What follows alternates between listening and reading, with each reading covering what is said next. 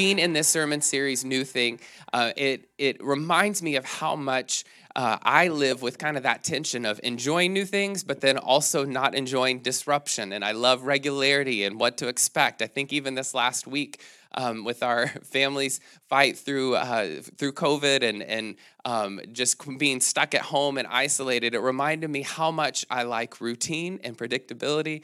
And and yet um, the truth is though that on a on a spiritual level, when we think and we pray for God to do a new thing in our life, we realize that we can't always know and expect what God is going to do or how God's going to do it, but that God is continually coming to us and that we have to be ready and open to receive from God. And, and that means all of the challenges and twists and turns of life. And we know that God is faithful through it all.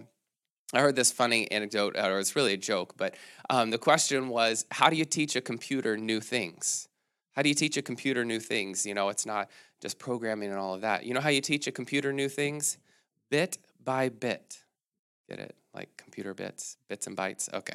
Anyway, I thought it was funny and it just hit me as funny, but maybe that's just the state of where my, my brain is this morning. But I wanted to say again, as we start into this um, third week of our, our sermon series, is just first of all reminding us that grounding scripture that we looked at in Isaiah 43.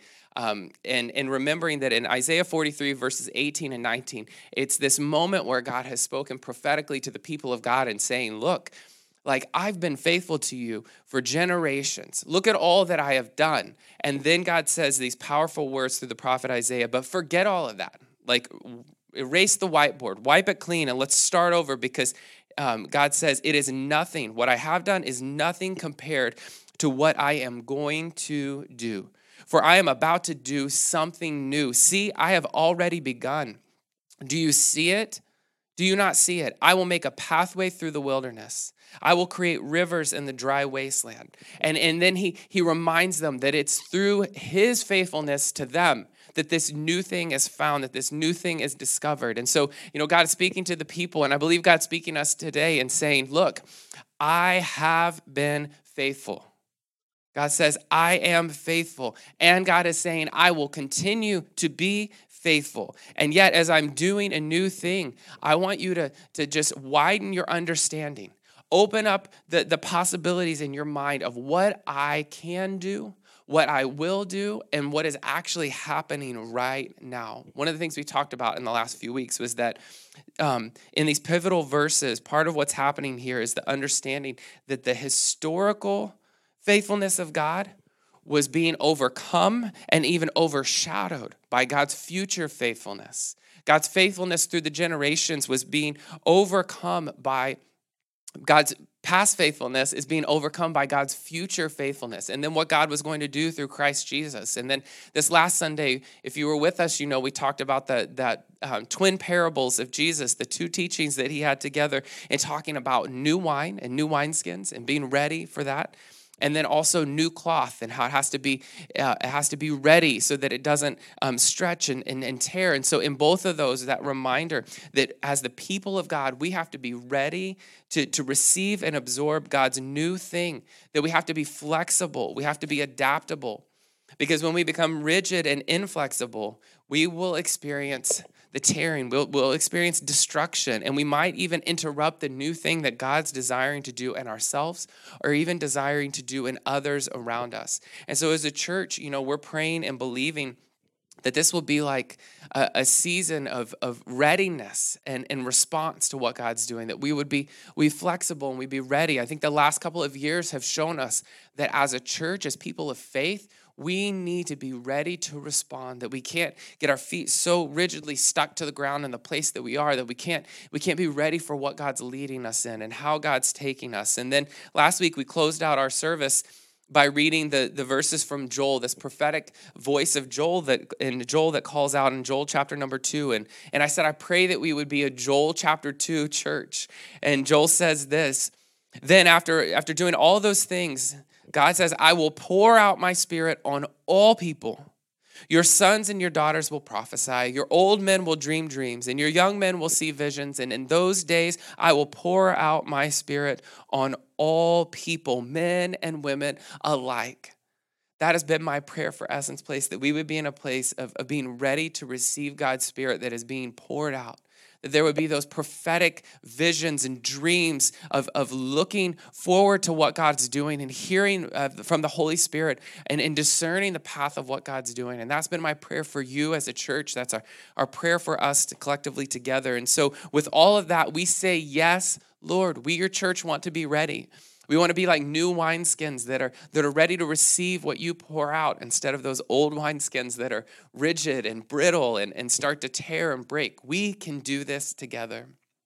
There's a couple of things that I want to bring to us today as we again look at the story of Jesus. And, and there are some um, really earth shattering moments that Jesus has with people where, you know, we, if we look at the stories of Jesus in the Gospels and we see them as just the, the continued narrative of, of Jesus' life and how he was born and lived and died, we're seeing it from one vantage point, but sometimes it may help us to actually take the moments that people have with Jesus and see them from, from the outside perspective of not just what Jesus was saying and teaching and trying to look at it through Jesus' eyes, but also seeing how would those around Jesus have received his message.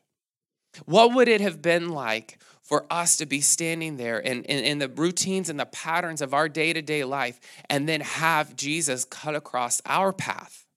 And, and, and what would it be like for us to be in one of those new thing moments with Jesus where he performs a miracle or he, he speaks a word of knowledge and truth that's beyond you know what anybody could even understand or comprehend like what would that be like for us and so what i wanted to do as we continue in our new things series this morning is look at, at three different moments where jesus has these radical encounters with people and see how it speaks to the new thing that god does so let's look at this together. If you're a sermon um, notes taker, then um, this will be easy for you to follow. But number one, God's new thing is more than enough.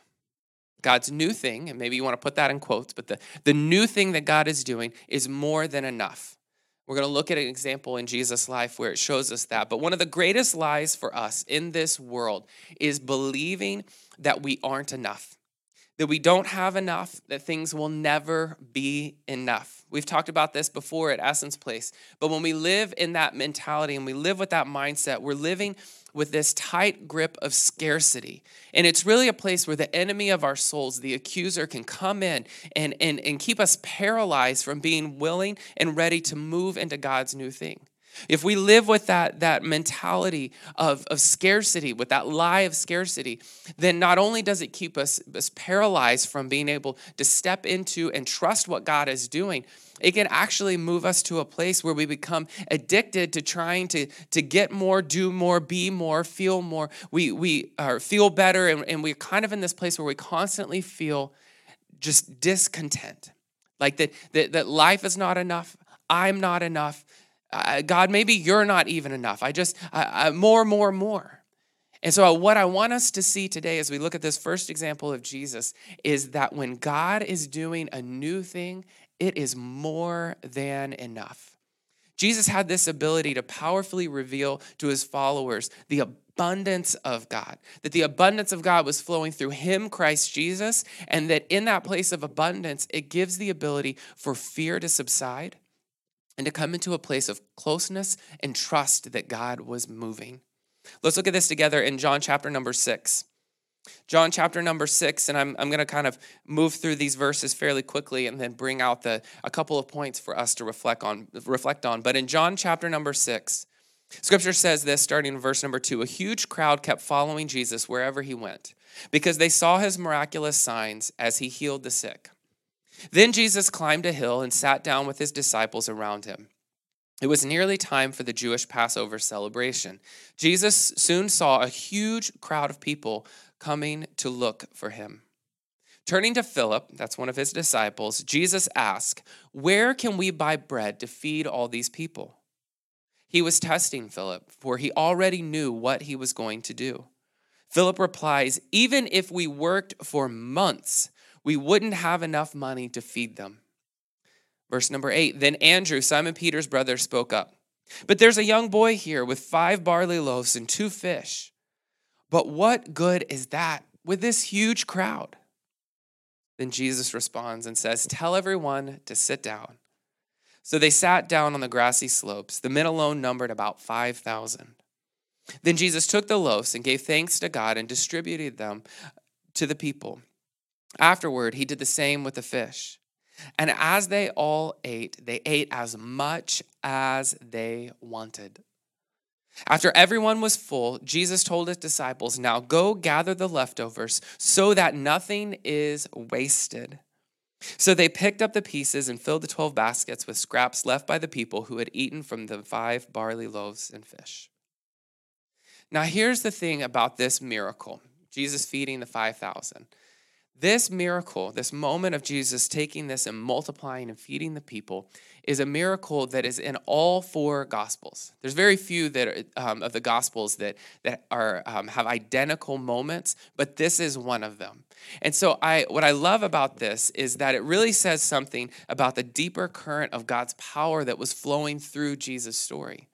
That this moment of Jesus being able to feed the multitudes spoke so powerfully to Jesus' followers and those that were, that were recording the stories of Jesus that would become our scriptures, that become the gospels, that they said, you know what, this moment, this is a moment that we have to remember. This is a moment where something so miraculous happened, that new thing that God was doing through Christ Jesus, that we have to write it down. And so, as we see here, you know, the people, they had been stirred by Jesus' presence. They had heard the stories about who Jesus was. They had seen that Jesus was doing miracles. And so, seeking to hear more and, and see more and learn more of what was being revealed of God's kingdom through Jesus, they start to gather. You know, word spreads and they start to show up and it was go, drawing close to, to Passover. And so it's this sacred moment for, for the people of God where there must have been not just the, the physical hunger in their body, but a spiritual hunger to see what God was doing, to see what was happening. And what we find so amazing about Jesus is Jesus never wastes a moment to teach and challenge his followers.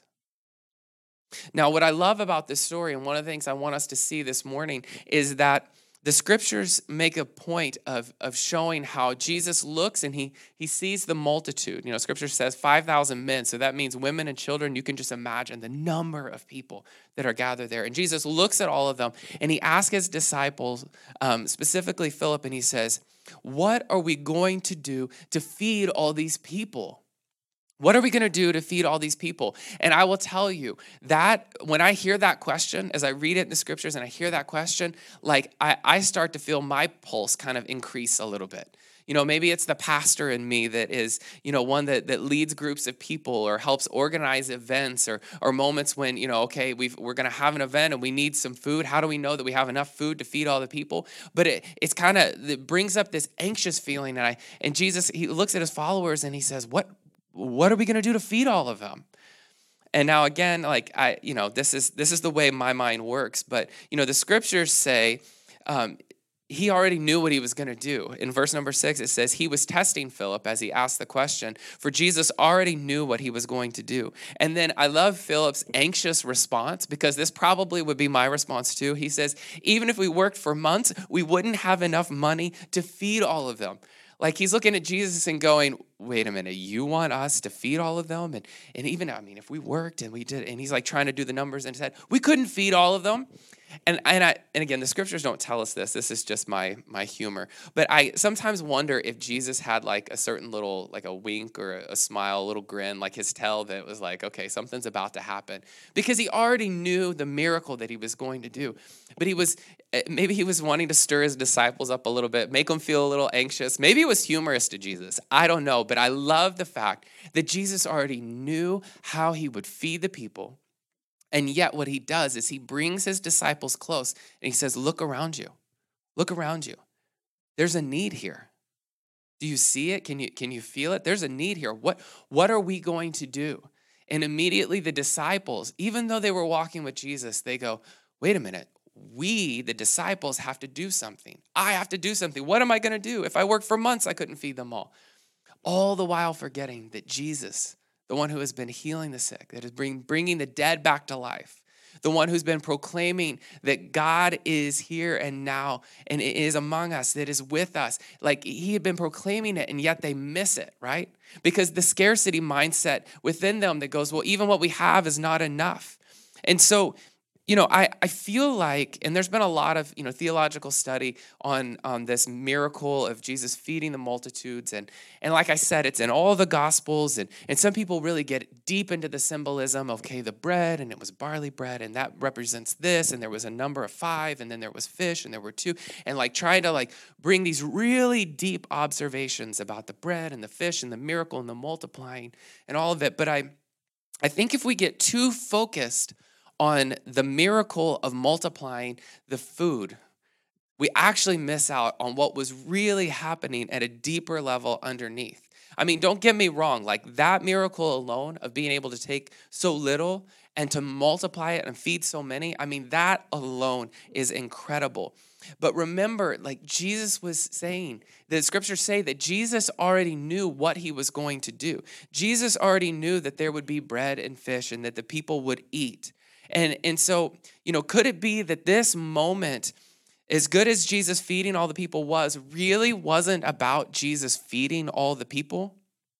Because it seems like when God is working in a new thing moment, what's really being revealed is the depth to which God is abundantly working in us, in our world, that God's desiring to work through us. I mean, think about it this way you know, powerfully, Jesus wasn't just feeding the people who would need more food in just a few hours. Okay, so everybody got to have a bread and fish lunch. That's that's cool. Well, guess what? Their bodies are going to be hungry again soon. As they start to walk home, they're going to be hungry, they're going to be thirsty. But in this moment of Jesus working a miracle, in the abundance of what God does in that miracle, it really wasn't so much about multiplying fish and bread. It was about the transformation that was happening in Jesus' followers. Jesus looking at them and saying, Don't you believe? Don't you see? I am enough. I am enough. God is enough. It's like in this new thing moment, what Jesus was revealing was the worried scarcity nature that was in his disciples' hearts. Philip gets named and he gets kind of called out and brought into it. But it's kind of like Jesus again in that teaching sort of way of saying, if you're going to be able to be that, that new wineskin or, or that, that new cloth, like we have to deal with something. If you're going to be rigid and stuck in that, that fearful scarcity mindset of like, it's just not going to be enough, God, we, we got to uproot that, or you are not going to be ready to be my follower and for what comes next, and what comes next, and what comes after that. We have to deal with this not enough mindset. We have to remember that when God is doing a new thing, we surrender any doubt that God's new thing is going to be more than enough. See, throughout God's new thing moments, we are challenged in the same way to enlarge our perspective to get a new fresh vision kind of that that god vision about our circumstances about our situations about what god is doing in our world and to see what god's doing. You know he said it in the voice of isaiah like can't you see it? Can't you see what i am doing? I am making a path. I am making a way in the wilderness. The wilderness dry and dead and yet i am making a path and my path my way through provides sustaining, provides resourcing, even so much so that he, he reminds them in Isaiah that the, that the birds come and are able to receive and eat and feed. So, in this moment with Jesus, we first see that the new thing that God is doing is more than enough. But let's look at another example of Jesus. I think Jesus challenges us with this thought that God's new thing challenges us to participate. God's new thing moments challenge us to participate. Here's another story of Jesus, another moment of Jesus and Jesus' ministry. This comes from John chapter number four. It's probably a familiar story, but it's Jesus' encounter with the woman at the well, the Samaritan woman. And, and you know, as Jesus has this encounter, we're going to read a few of the verses in just a moment.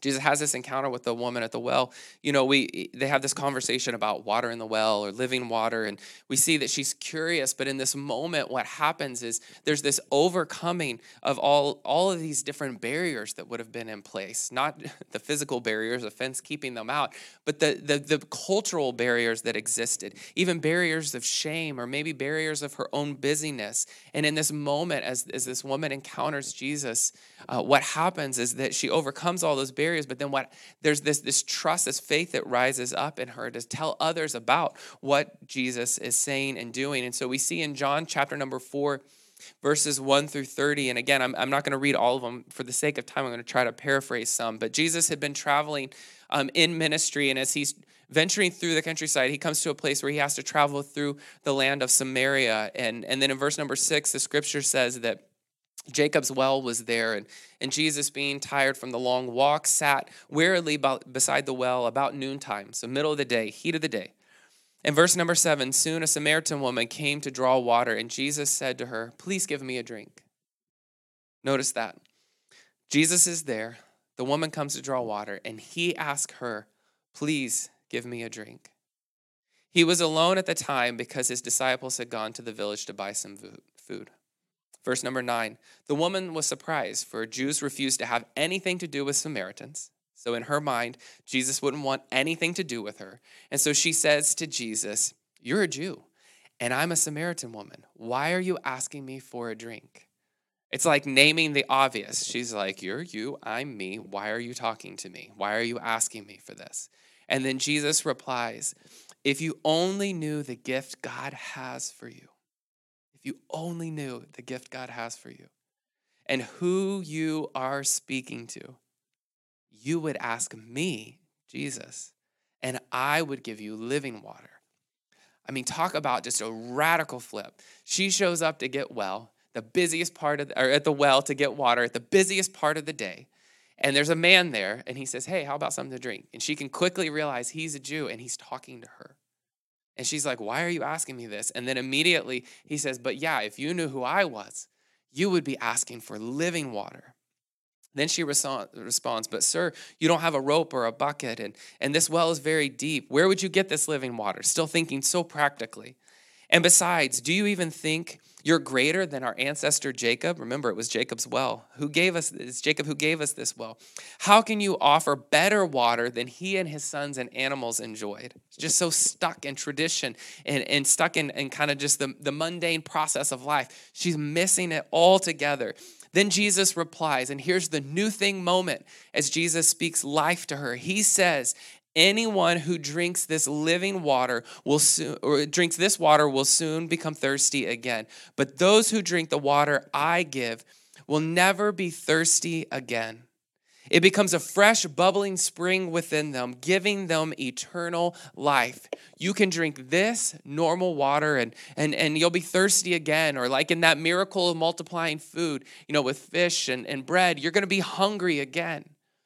But then he says, Guess what? Look, through me, there is a living water that will become a refreshing, bubbling spring within you, that Holy Spirit overflowing, and it will give you eternal life. And then she responds and says, Please, sir, give me this water. Then I'll never be thirsty again. Then I'll never have to come here and get water. And she's still stuck in just the practical nature of it, of great. Then I don't have to make trips to the well in the middle of the day when it's hot and trying to, to get water.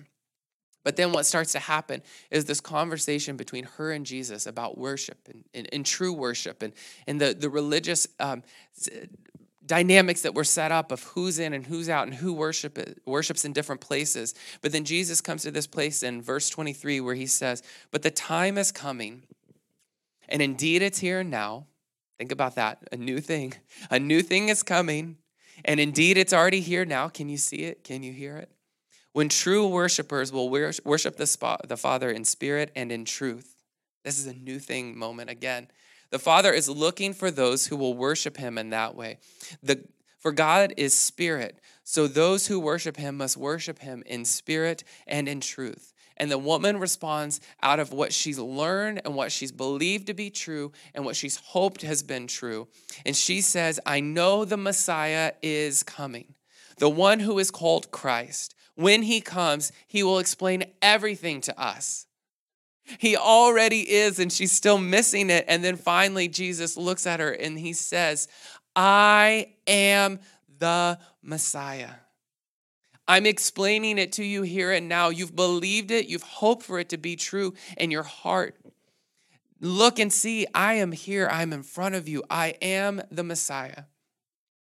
And then after this powerful moment where it's this, this revelation, new thing moment, the disciples come back and they're confused, like, wait a minute, why is Jesus talking to this woman? But as scripture says, none of them had the nerve to ask, so what do you want with her? Like, why are you talking to her? But then in verse 28, it says, the woman left her water jar beside the well. I don't need it. And she ran back to the village, telling everyone, come and see Come and see a man who told me everything I ever did. Could he possibly be the Messiah? Could he possibly be the Messiah? And so the people came streaming from the village to see him. I love this story from the life of Jesus. There's so many powerful aspects in these verses. We could spend a lot of time but there's challenge in it. There's, there's this revealing and, and, revelation. There's conviction in it. There's they're speaking words of truth. But in all of it i, I, would just want to narrow this story down to, to this aspect for us and then we'll move to our third story. It's in this moment where jesus is doing a new thing that it plays out this way. Jesus asks her for water. She challenges him. He says it's okay. I have better water if you would just ask me for it. So she asks him for the living water. Then Jesus begins to pour out the living water for her. And she still is just overwhelmed by what's happening. Old wineskins, new wineskins, right? Like she can't even completely understand. But then as God's love continues to be poured out through her, or to her through the Messiah, she comes to this place of being filled to overflowing. And as she's filled to overflowing, then she says, I've got to do something with this. And she runs back to the village and begins probably what seems like a very crazy person, like out of her mind, saying, You have to see, you have to hear, come meet the one who has introduced me to living water. What's living water? I don't even understand it, but you're going to understand it. Just come and see him, come and meet him, come see what he's doing. And I think the challenge for us is for us to come to a place of understanding that God's new thing, when it comes to us, it comes to us in unexpected ways. It comes in such unexpected ways, and yet God is joyfully and, yes, mysteriously working. That God is pouring out this new thing, living water or new wine. In all those images, it still falls short of capturing the fullness of what God's doing. But yet, if we're stuck in going through our normal day to day life routines, just trying to get things done and be responsible and prove we can keep it all together, we're going to miss out on what God is doing miss out on what God's saying. And so in this this moment of Jesus' radical encounter with this woman, it's a, it's God's new thing moment where God's doing a new thing and he is saying, if you would just ask me, I'll pour it out. If you would just participate, it will happen. If you would just respond, the new thing moments want to see us engaged and respond and participate and say, Yes, I want it. That's the invitation for us in God's new thing moments where, where Jesus looks at us and says, Hey, if you want it, it's yours. Won't I do it? Will you trust me? Will you believe it? You have to participate in it. Even for this woman, I, I love it that at first her first response is like, living water? Sounds like that. Never need water again? Great. I can permanently just scratch something off my to do list and I won't ever have to do that again. It's like she misses the, the again the, the depth of what Jesus is saying at first. And I think that's kind of what happens for us, where God is doing a new thing and He's asking, Can you see it? Can you feel it? And yet, because we're not ready to even participate in it yet, it, it's starting to pass us by. And then we see that Jesus kind of in this divine moment of you know divine entrapment he kind of he captures her and he goes well wait a minute you understand this but i'm that you're this, but I'm saying it could be like this. And you're saying, you know, people worship here and there and where. And I'm saying, no, true worshipers worship in spirit and truth. He, he, he starts bringing her into a deeper place of understanding what living water does and the freedom that it brings. And yet, from that moment, she is still invited to participate. She's invited to be part of what the new thing is that God's doing. I think for us, we're in that same place where we have to engage. We have to engage. We have to participate. We have to dive in and ask. We have to receive. We have to be ready to be part of what God is doing. I think it is for us coming to a place of full honesty. trying to understand are, are we really ready to live in a participatory way with God? Will we allow ourselves to be challenged by the fact that all of life flows from God? And when a new thing is happening, it's God's. And we are challenged to participate. We're challenged to step in. You know, there's a temptation for us sometimes, especially as, as God's doing a new thing, to sort of to sit back sit back and watch and kind of see how things unfold and, and to see how it's going to play out. And then maybe we can decide if, if we're going to participate, if we're going to step in. And if it seems all good and things are going well, well, then guess what? I'm in. And yet, I think God is, is saying to us, you know, there will always be numerous reasons to not participate, to not respond to the challenge, to, to participate and to step in. There will always be reasons. But Jesus is saying, Do you want some living water? If you want some living water, you, you got to show up.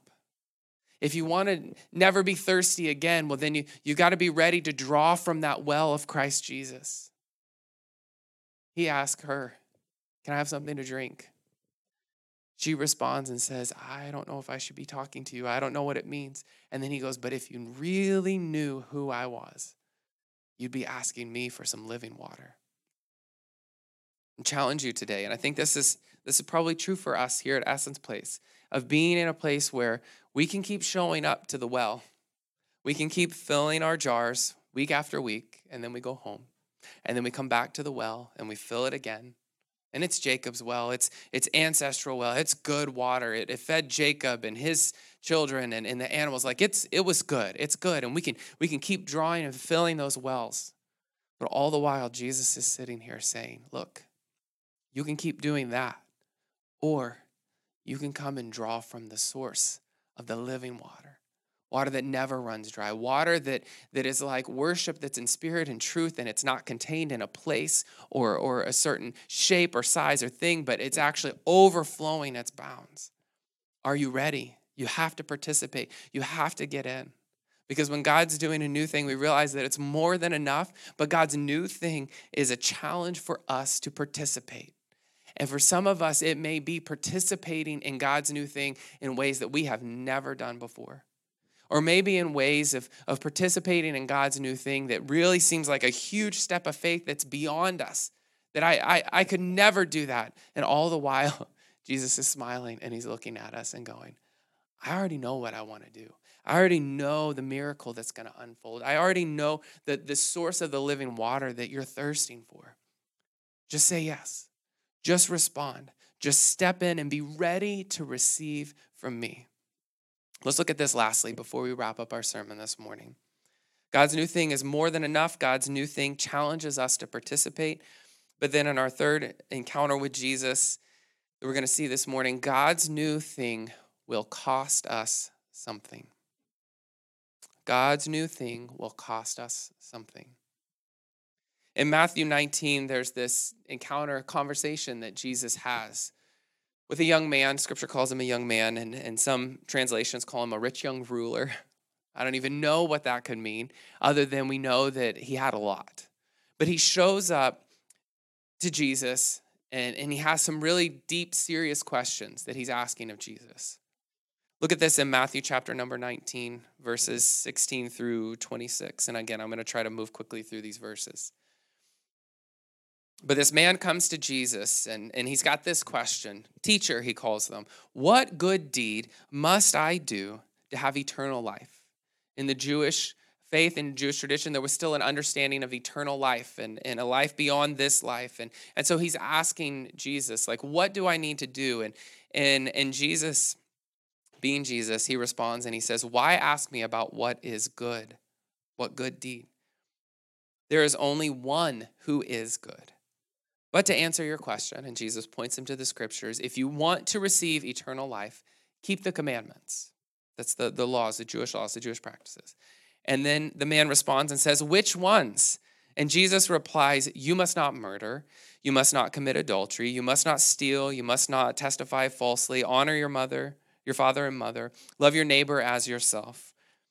And he, he's, you know, again, like the Ten Commandments, we know them, we're familiar. He's like, So do these things And then the young man responds and says, I've obeyed all these commands. What else must I do?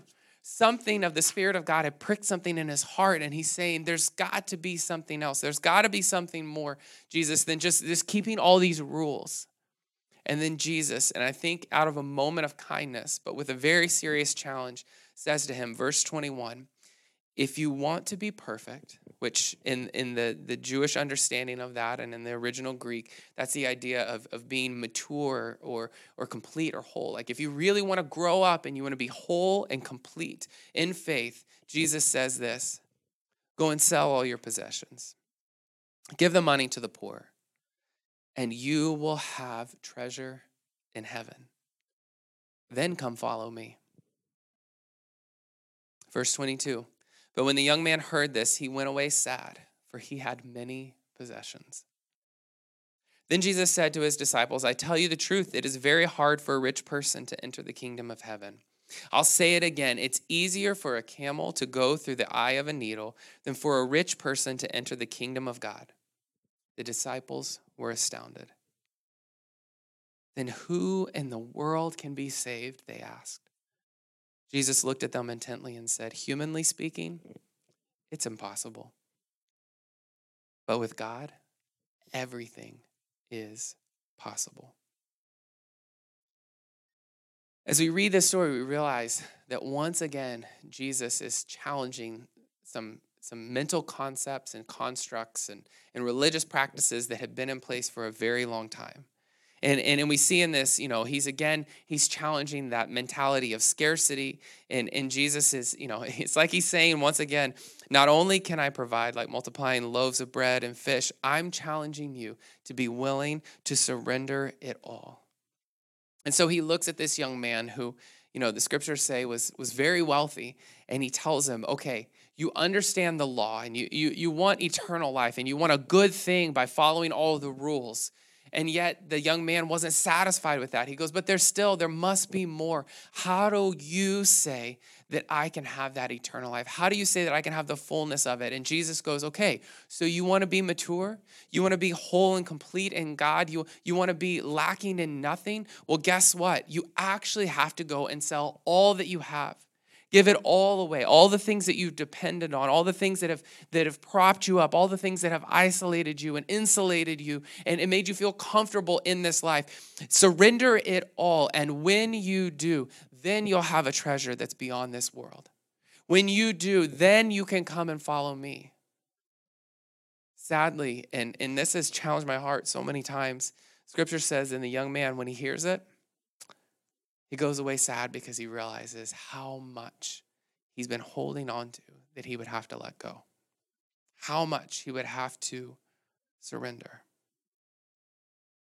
I think in this moment, as Jesus says this, what he's saying is, you know,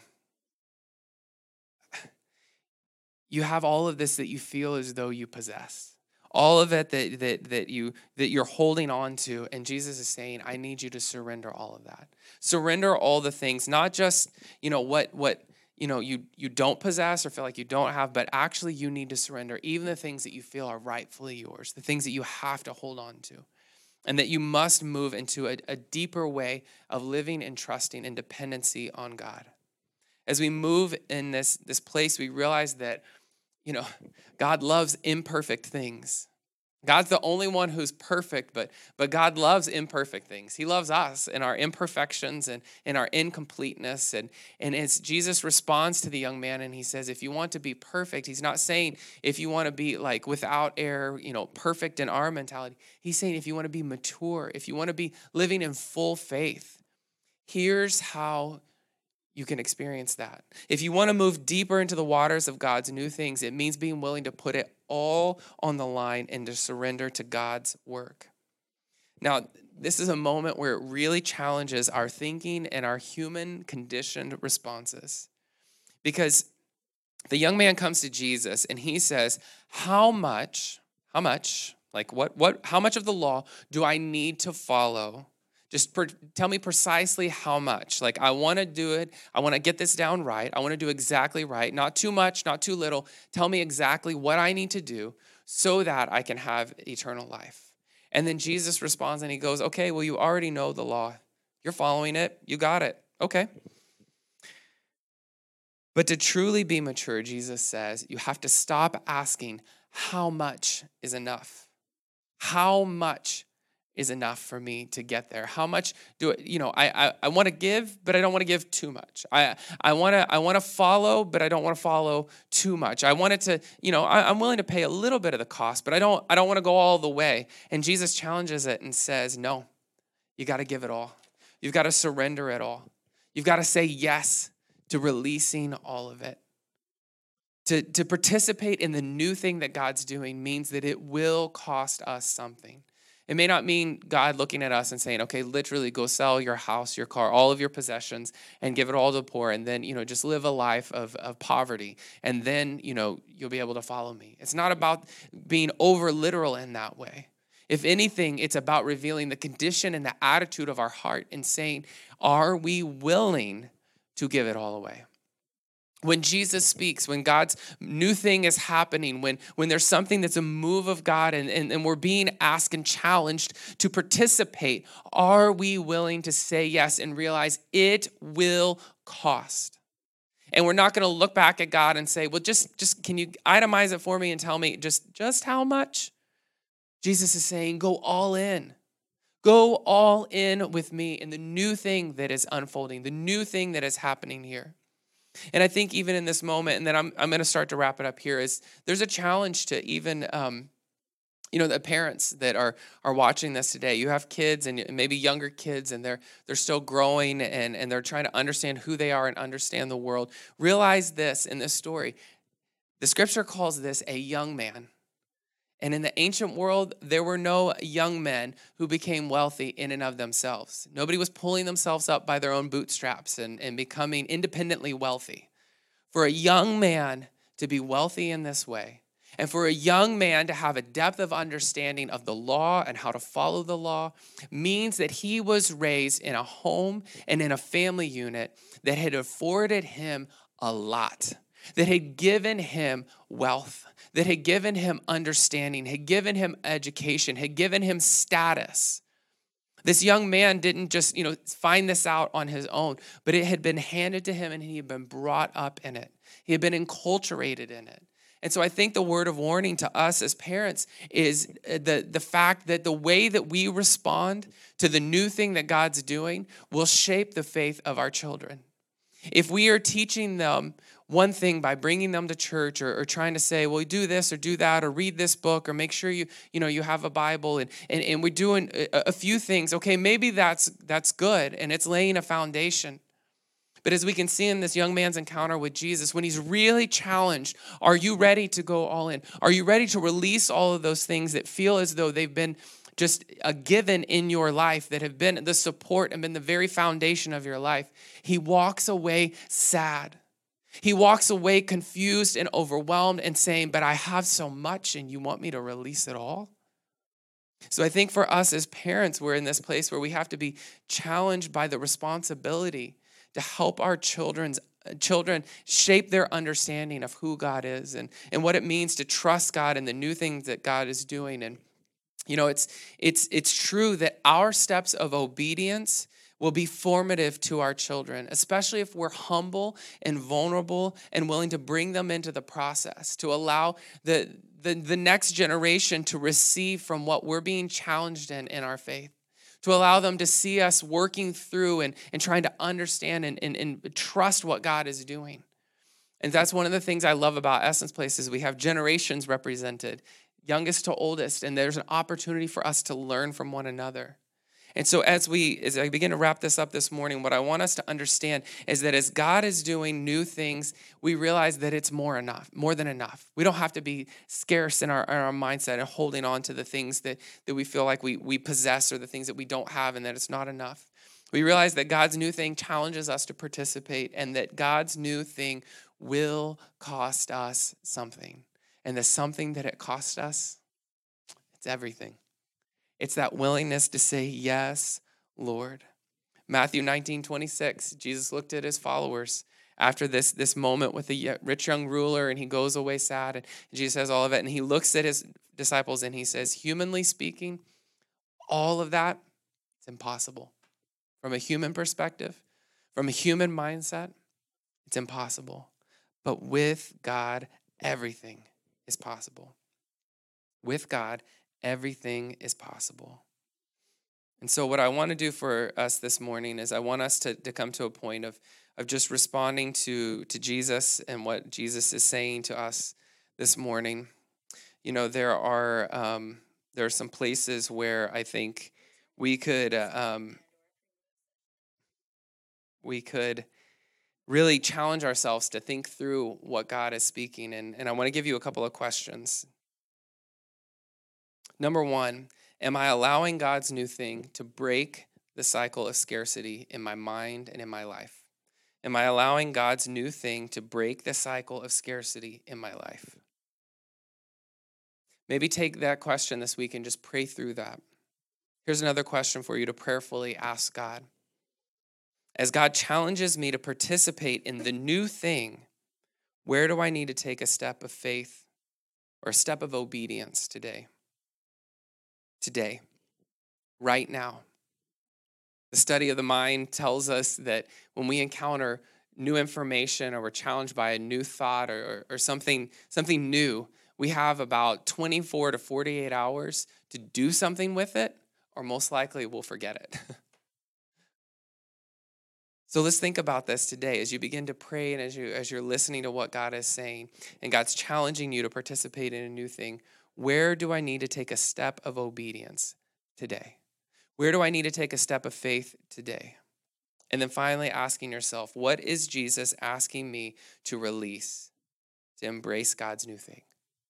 What is God asking me to surrender to embrace God's new thing? Spend some time with that question. Allow God to speak to you and, and to open your heart to, to what God may be saying and what God may be doing we need to realize that there's a depth of work that, that God is desiring to do in us as a church, and we have an opportunity to respond. Let me pray for you now.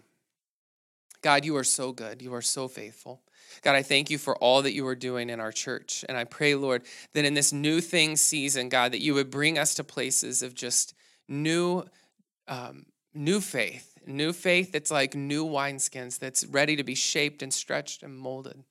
I pray, God, that you would help us to, to move beyond just seeking you for miraculous moments, but to allow you to transform our lives. Not just multiplying fish and, and bread, but God, that you would bring us into a place of seeing that you are abundant and more than enough. I pray, God, that you would help us to, to respond to that challenge to participate. God, that you would give us the strength to do it, that you would give us the, the insight to respond and say, Yes, Lord.